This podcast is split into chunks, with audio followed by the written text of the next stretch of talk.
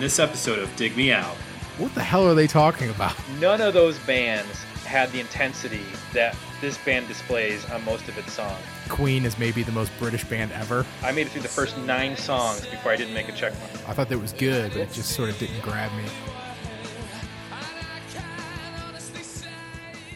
Hello and welcome to another episode of Dig Me Out. I'm your host, Tim Minichi.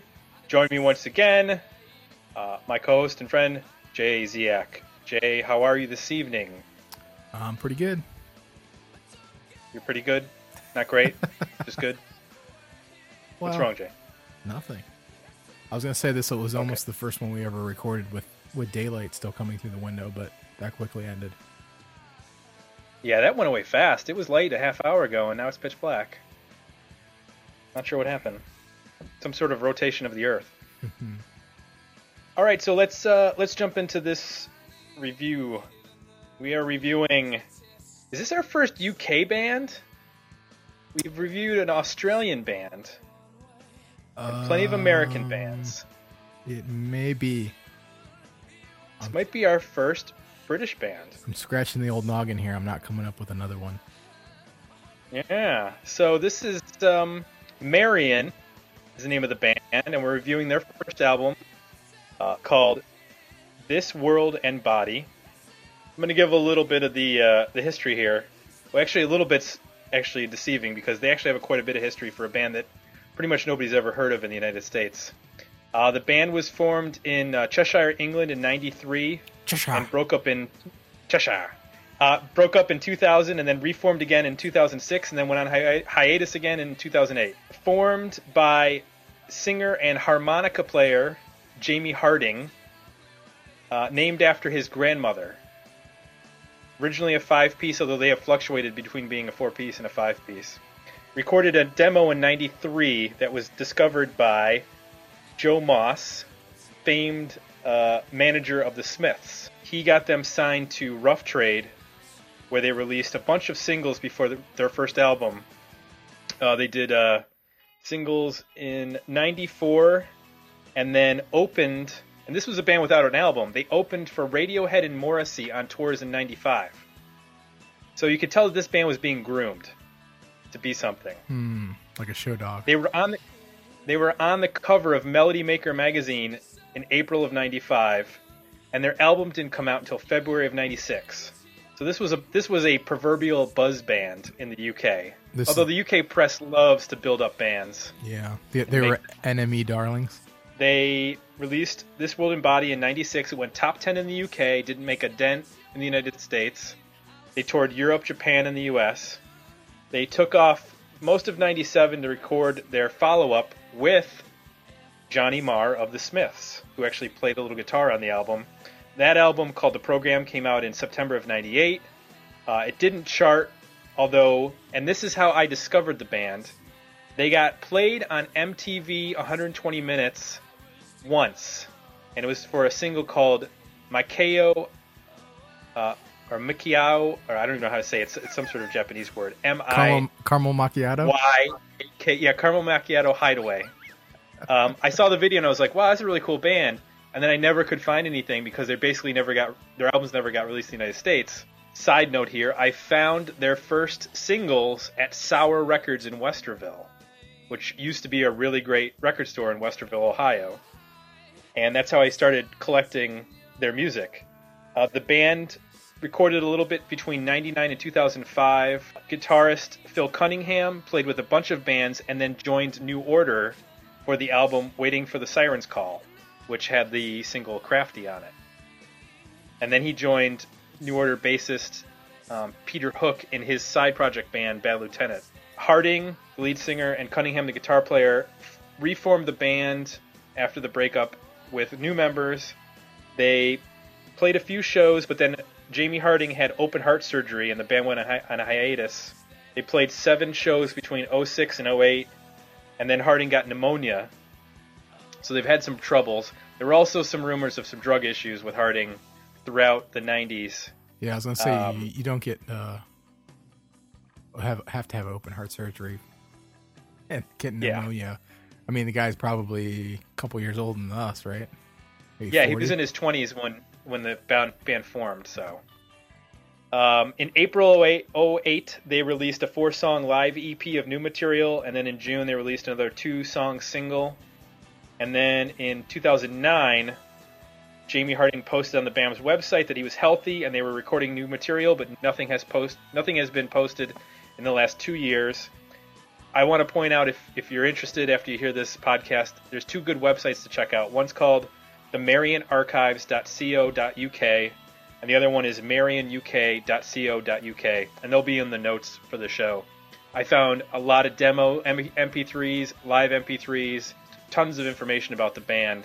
This is a, a weird band for me because I basically discovered their singles before the albums, and I discovered the single because of the video, and I became obsessive about this band, which I not a lot of bands I become obsessive about.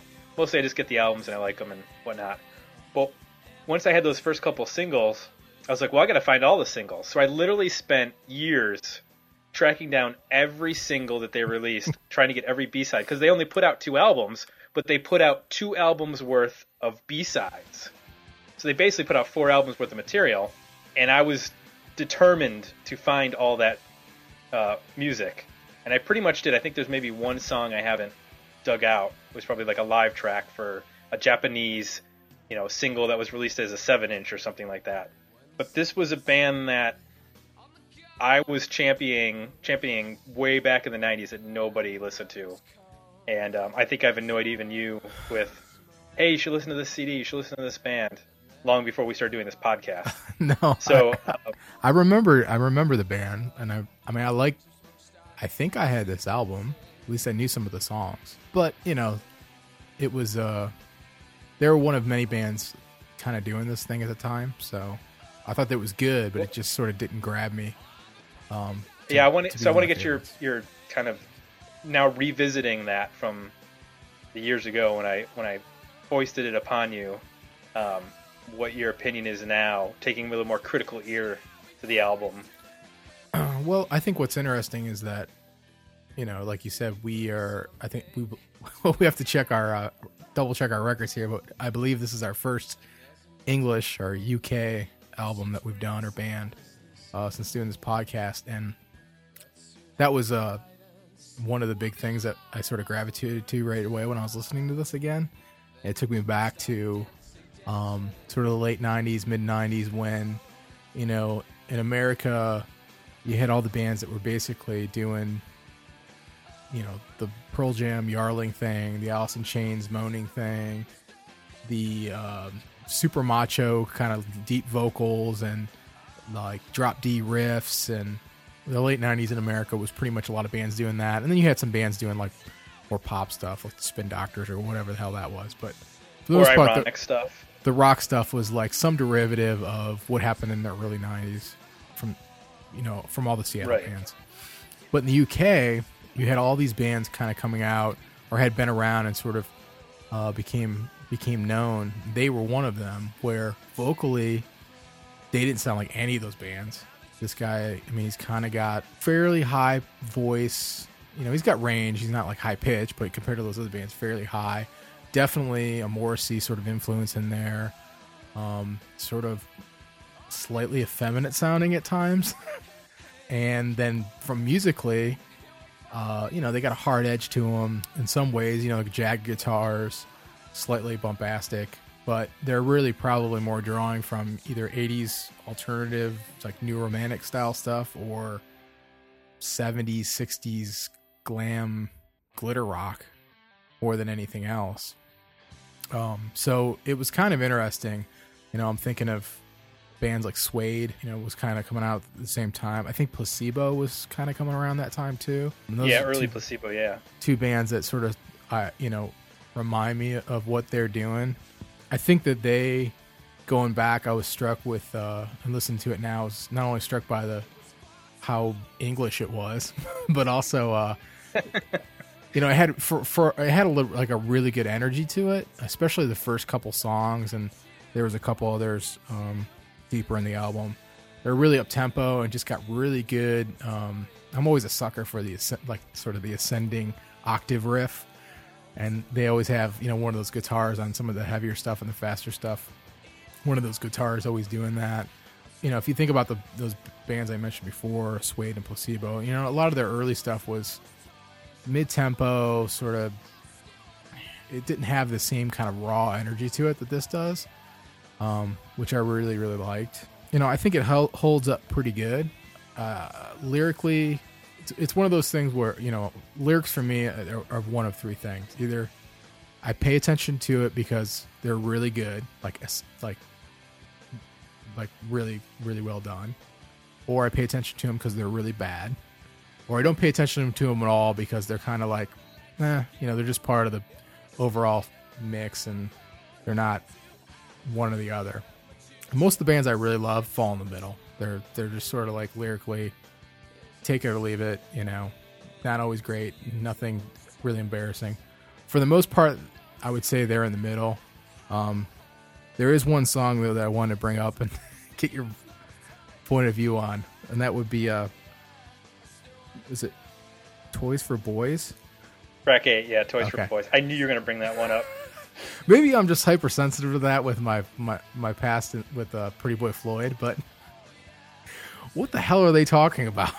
And what toys exactly are they referencing? I've listened to that song like five times now in the last couple of days, trying to figure out what, what possibly metaphor they're making or what reference they're trying to make. But that's that's one of the lyrics that stood out to me. Is like, sort of like, and it's a good song, you know. I'm sort of rocking out, and he, and he keeps talking about these toys and the boys, and I'm like, whoa, whoa, whoa, wait, what is he saying?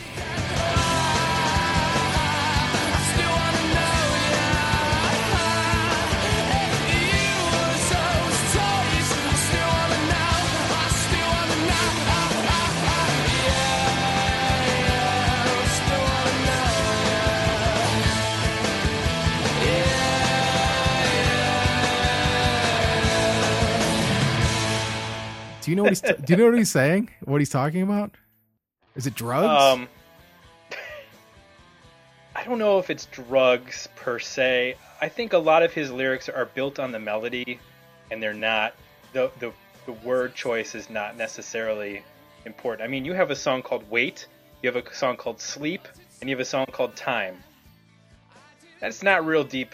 Like, those are not big issues. Those yeah, but- are not really. Toys dense. For Boys is very specific.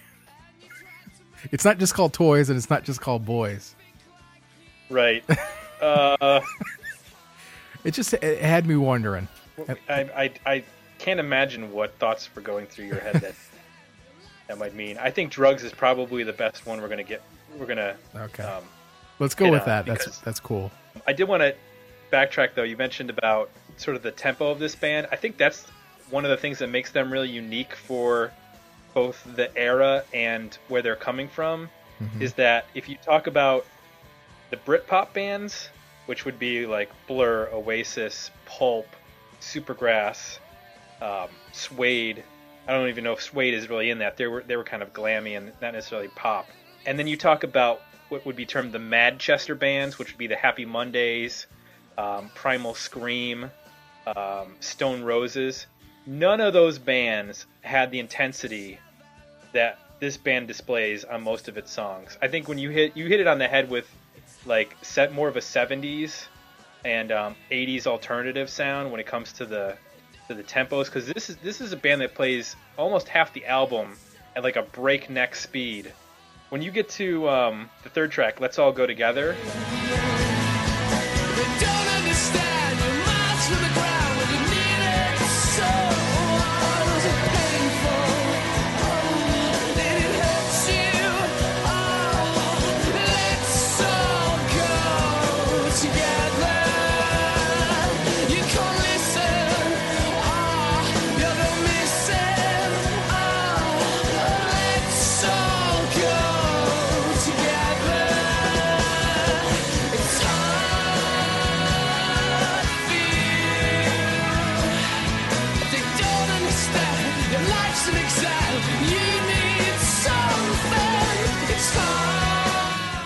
It's a nice break because those first two songs are they just fly by, and it, I think also has to do with the fact that most of the songs on here are, are kind of short. I mean, the longest song I think is about four minutes and fifty seconds, and everything else is like four minutes and under. Yeah, they're all around three minutes.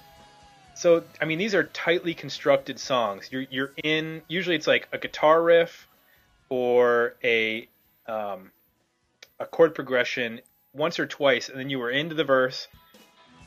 Pretty standard in terms of like verse, chorus, verse, chorus. Uh, not a lot of soloing. There's a couple big bridges and stuff like that, but there's not much in terms of fat on most of these songs. And I don't think that any other band that I can think of from that era and from that time were really like, I, I would say, this isn't necessarily a good musical comparison, but the Manic Street Preachers were one of the few bands that were playing at this sort of tempo, because I think a lot of the Manchester and the Britpop stuff was based around grooves, mm-hmm. and this is not a groovy record. No, not at all. It does so, slow down at times, like uh, track three is like a six eight thing, and then there's uh, track ten, which is probably the heavy, he- most heavily influenced Morrissey sounding song on yeah. here.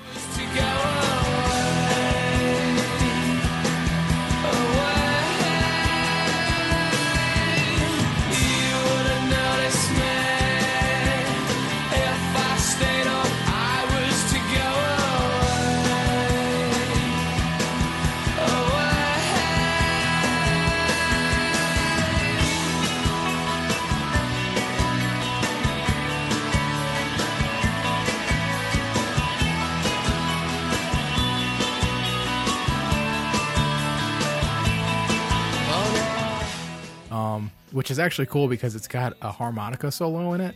So it's, it, as you went through the intro, you touched on a lot of the stuff that really stood out to me anyway with, without even knowing it. So one of the things was that I think the harmonica appears on this album maybe twice. But it's, it's on the second song too. It's really, the places they put it are really tastefully done. And it's kind of a nice little surprise.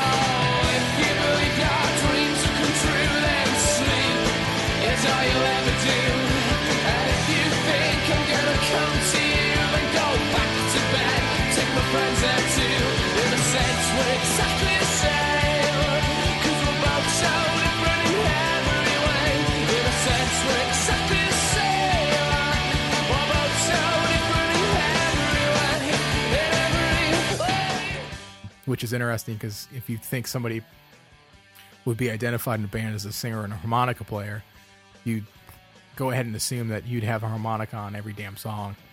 And you're thinking of John Popper. Yeah.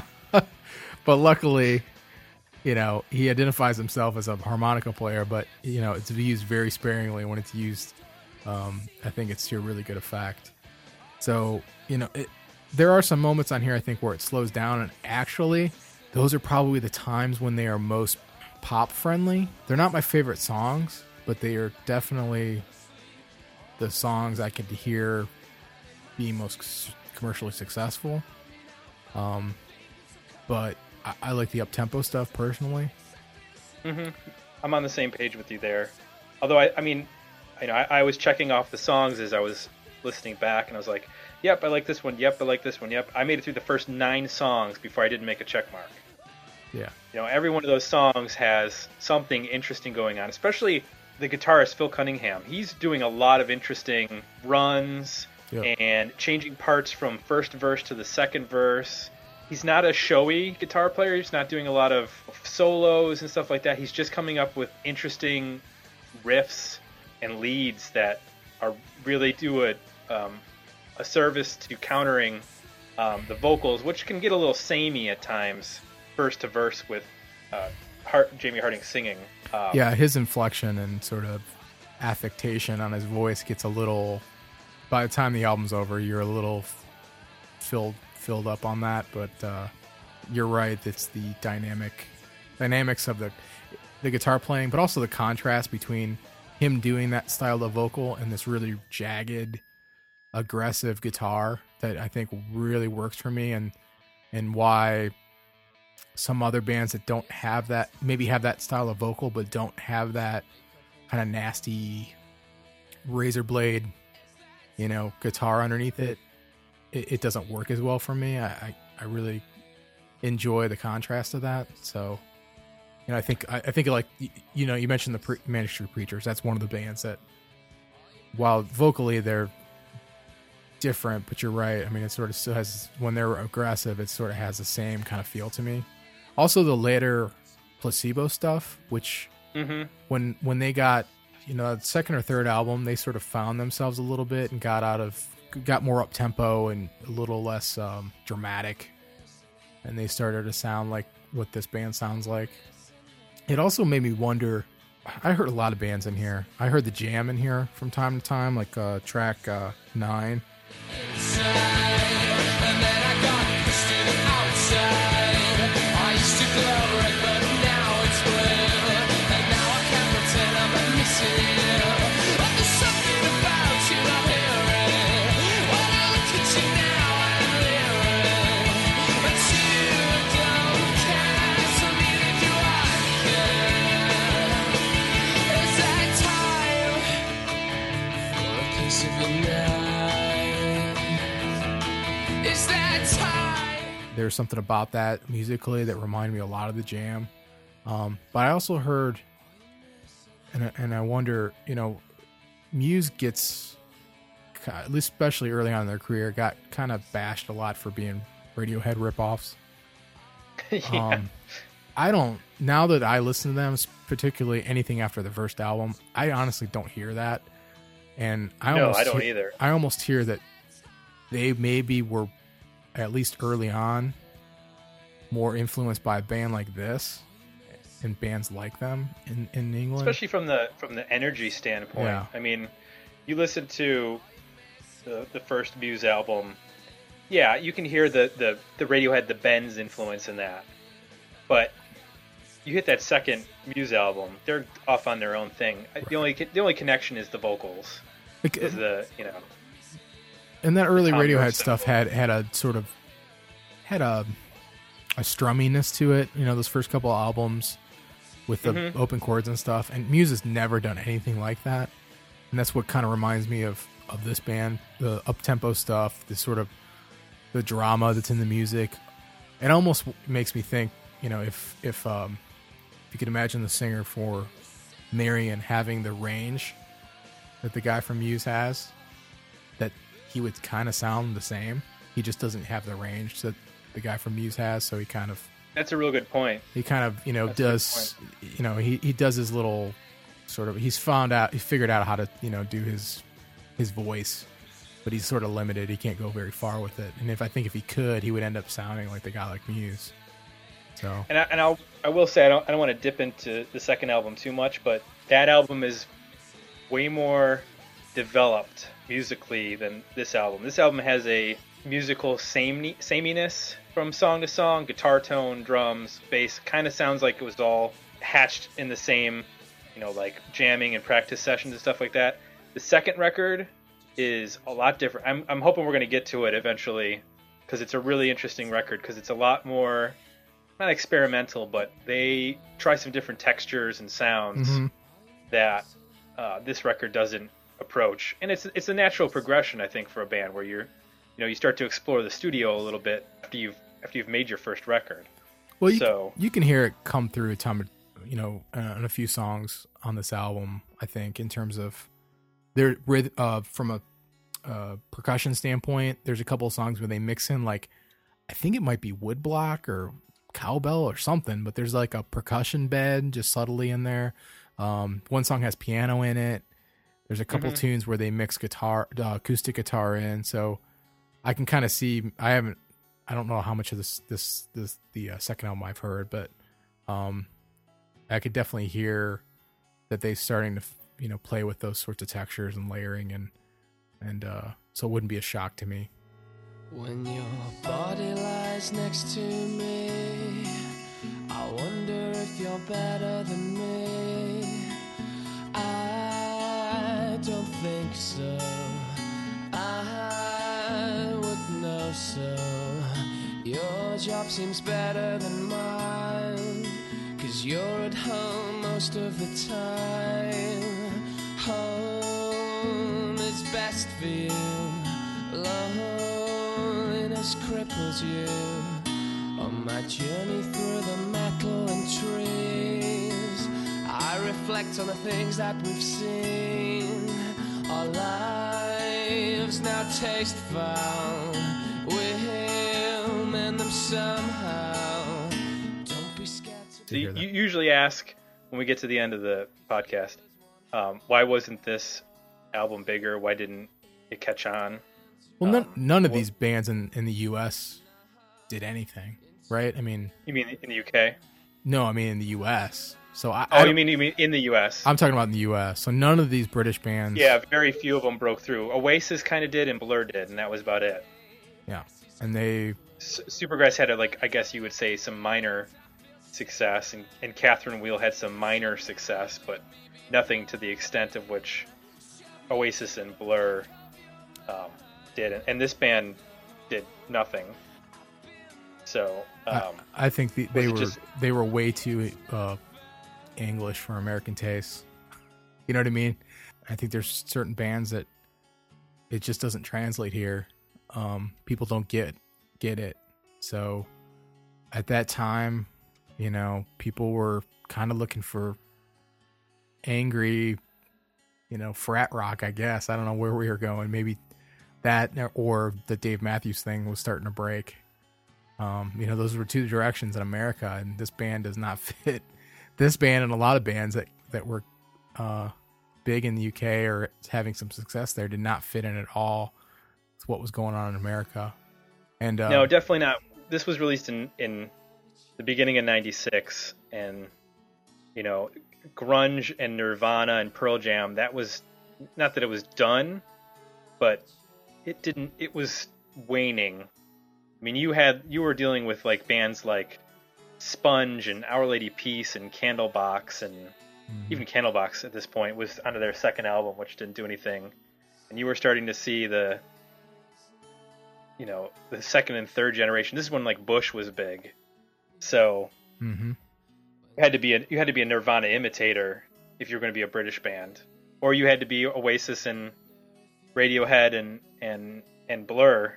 Well, which, even even Blur's biggest hit was basically them pretending to be a, a grunge band, you know? Right? Yeah. I mean, song two is exactly this is them kind of making fun or playing around with the idea of being a heavy metal, or not heavy metal, but a hard, you know, rock grunge band.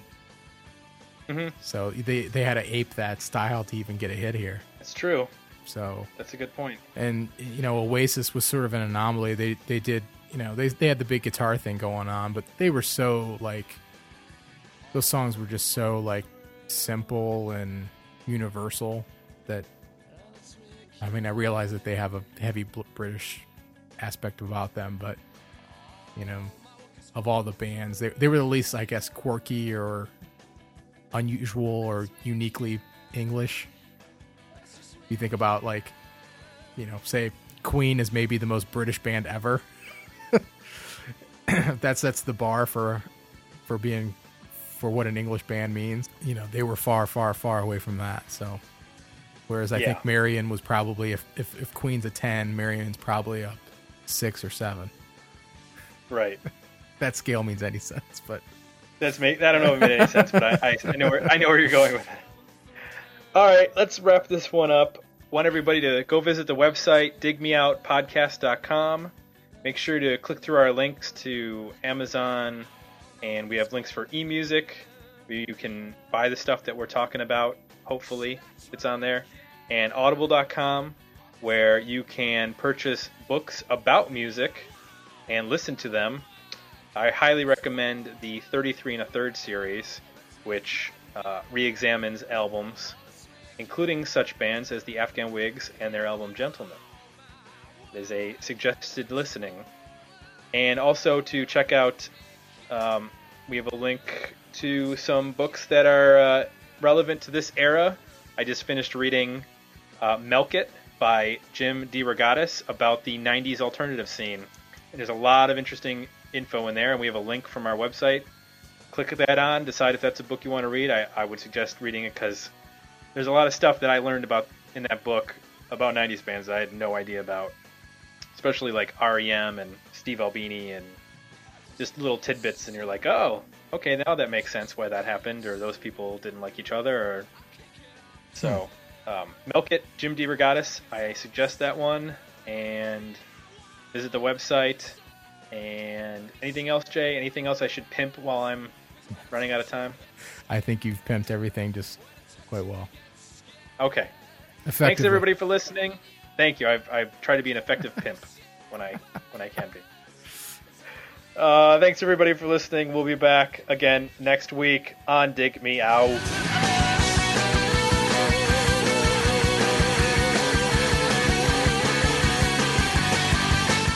Visit dig me out podcast dot com for links to our Facebook page and Twitter feed.